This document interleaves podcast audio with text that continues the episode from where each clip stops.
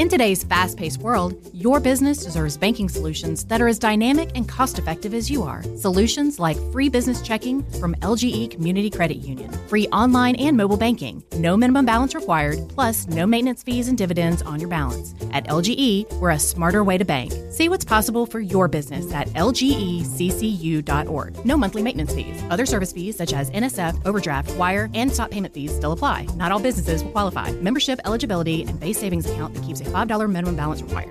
Switching gears now, we'll talk to a man that has covered the Falcons for a few years. He's been in and outside of the building. He's William McFadden from The Falcoholic, who joins us here via the Loud Security Systems newsmaker line on the Home Team and Hamilton show. And, William, thank you for joining us today. Your thoughts on where the Falcons are, where they have been, or if anything has changed now that the numbers are different for a lot of Falcons contracts and the contract of Matt Ryan. Well, first off, Hamilton Home Team, thank you guys for having me on. I really appreciate it. It's going to be kind of a weird offseason for the Falcons, and I think – unfortunately, it's kind of been that way for the past few years. Really not since, I think, 2016 have they had an impactful offseason, and I think fans probably have to wait one more year until they see kind of a free agency that really does carry some weight. And that really has to do a lot with the finances. I know we saw the Matt Ryan contract restructuring, but that was really just to get them below the bare minimum of the salary cap. And I really don't think they're out of the woods yet. They're going to have to make some other moves. You're possibly looking at, and maybe some extensions for some younger core guys on the roster, like Deion Jones or Grady Jarrett, possibly Jake Matthews restructuring his stuff as well. And that will just really clear up the space to get a few kind of bottom-tier free agents and sign your draft class. I really think it's going to be an offseason oriented around building through the draft, and they're in great shape to do that with high picks in each round, and they've got 9 overall picks. So that's kind of where they stand. It's going to be a weird offseason, and I think that will really shine a light on how good this coaching staff is for the first year, and if they kind of improve on their 4-12 record, it should build a lot of optimism and momentum heading into the 2022 offseason, where I think there'll be much bigger players in the market.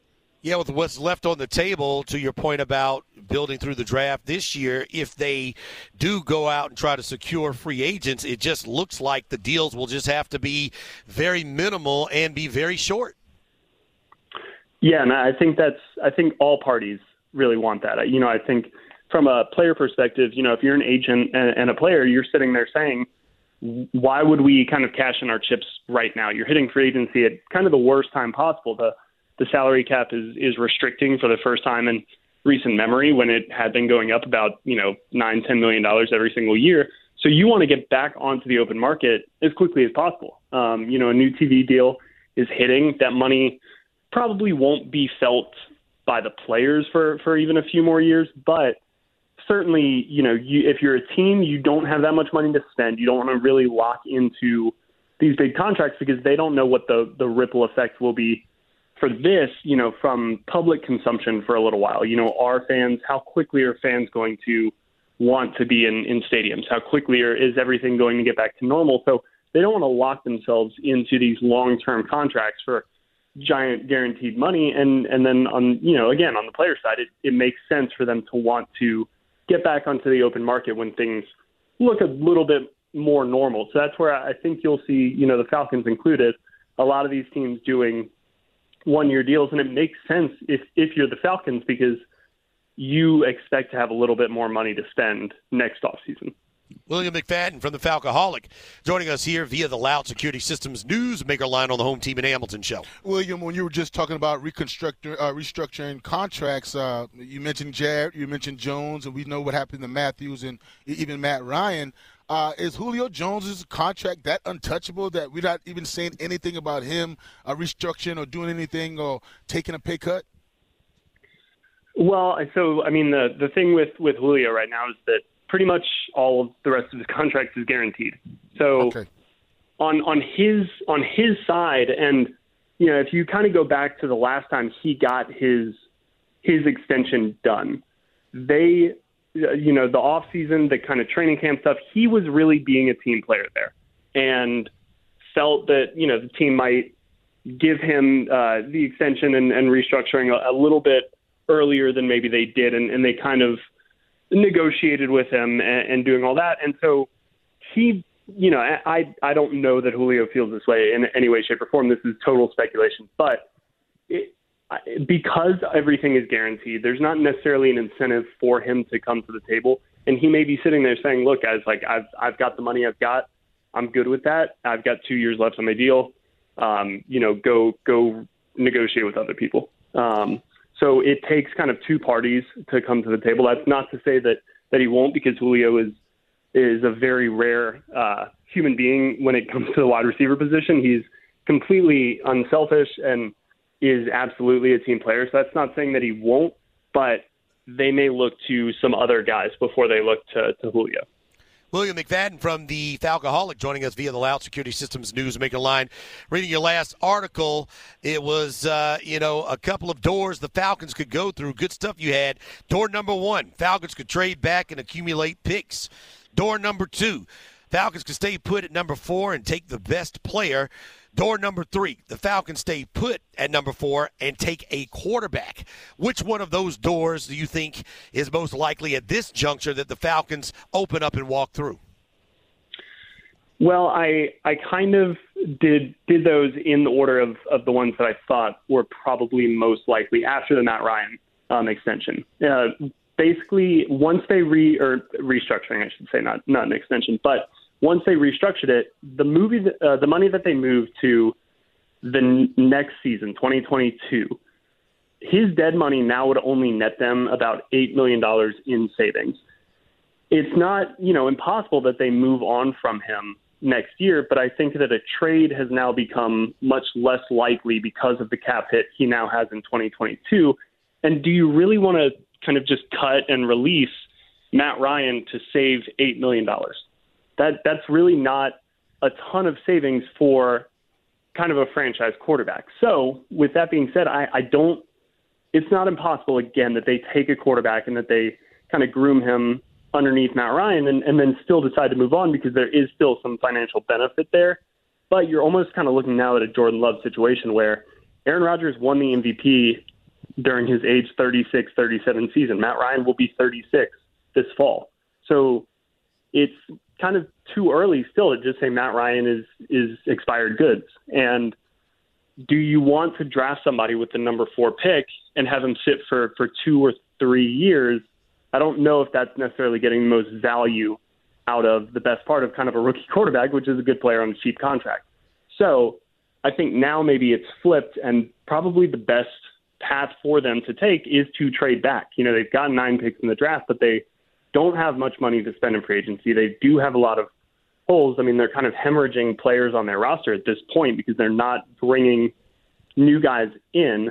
I think, again, this offseason is going to be really oriented around the draft. And if they can get, if the 4th quarterback is on the board and 3 quarterbacks have gone and the Falcons know that they're not going to take a quarterback, that number 4 pick automatically becomes extremely valuable for all of the other teams in the first round that want a quarterback. And they could get a pretty good offer, I think, for that 4th pick, and it would behoove them to trade back and maybe pick up, a 2nd and 3rd rounder in addition to what they already have. William, you talked about free agency, and maybe you have to do some of those things throughout this offseason. What is the sell, you think, for the Atlanta Falcons of you, Terry Fontenot? How do you get free agents to want to come play up in Flowery Branch? I mean, I think Terry Fontenot himself is a massive sell. I mean, if you guys have listened to the guy talk, he's extremely personable, gregarious, smart. He really can light up a room. I think, if I were a businessman and I was going in to close a deal, he'd be somebody I would want in the room with me. But as far as Atlanta is concerned, I mean, you sit there and you say, look, there is still premier talent on this roster.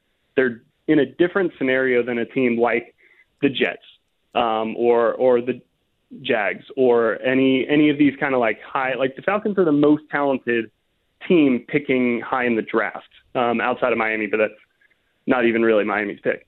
So that would be kind of my main sell is come here, play with Julio Jones, play with Matt Ryan, Calvin Ridley, Deion Jones, Grady Jarrett, the like. Arthur Smith is another part of that formula. You know, you say, look what he did in Tennessee. He took a team that was a little bit bland, even under guys like Matt LaFleur, and kind of made them one of the most exciting teams to watch in the NFL. You've got Dean Pease, whose track record kind of speaks for himself, you know, played with or coached Ed Reed, coached Ray Lewis, coached all of these kind of Hall of Famers. And so if you're a defensive player, come in and play with him.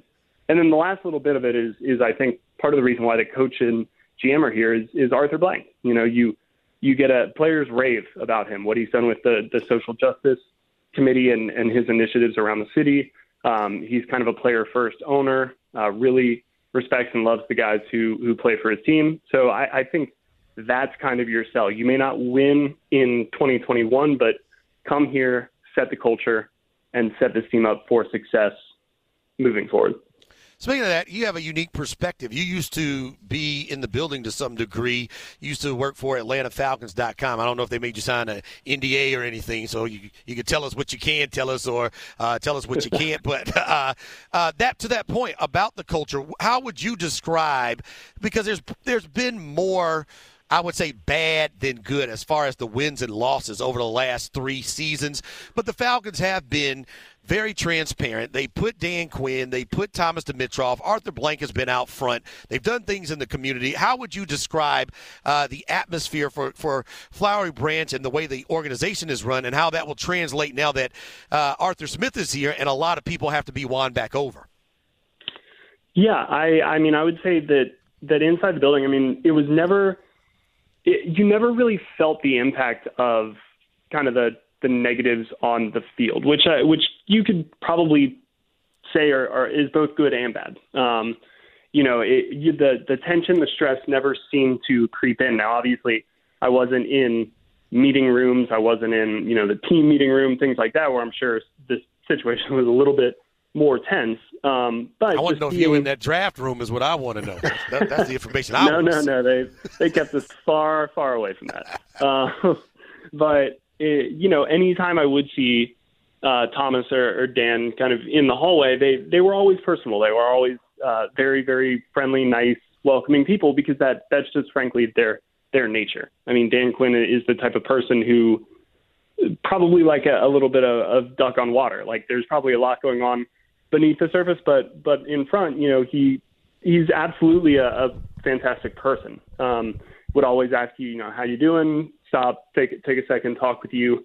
Rich McKay the same way, Thomas the same way. So the atmosphere probably was a little bit tenser on the football side of the building as opposed to, you know, the times they would come over to our side and grab a coffee or something.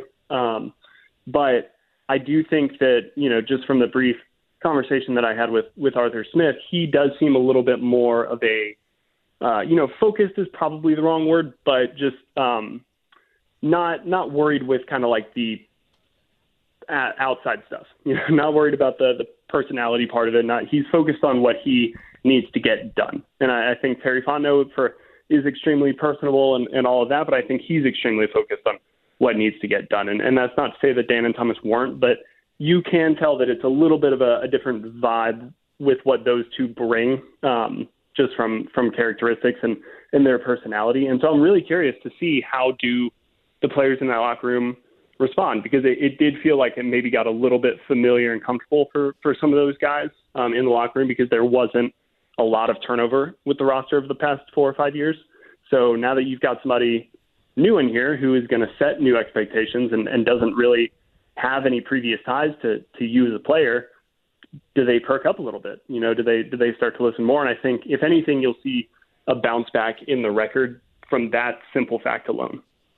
Well, we thank you for your time. We thank you for your candor, and we hope to catch up with you down the road as we approach the draft and beyond. And don't be shy to join the show. Be a friend of the show and come on as often as you're able to do so. Yeah, absolutely. No, anytime. Just let me know. William McFadden from The Falcoholic joining us via the Loud Security Systems Newsmaker line. In today's fast-paced world, your business deserves banking solutions that are as dynamic and cost-effective as you are. Solutions like free business checking from LGE Community Credit Union, free online and mobile banking, no minimum balance required, plus no maintenance fees and dividends on your balance. At LGE, we're a smarter way to bank. See what's possible for your business at lgeccu.org. No monthly maintenance fees. Other service fees such as NSF, overdraft, wire, and stop payment fees still apply. Not all businesses will qualify. Membership eligibility and base savings account that keeps a $5 minimum balance required. Hi, I'm Mark Beckham with Atlanta Ramjack. We specialize in only foundation repair. What is foundation repair? Foundations sink or settle. These issues need to be addressed. It only becomes more costly the longer you put it off. What is the biggest cause of foundation problem? Either poor construction, inferior site preparation, or weather. Drought causes cracks in your foundations. If you see any signs of foundation issues, please contact us at AtlantaRamjack.com.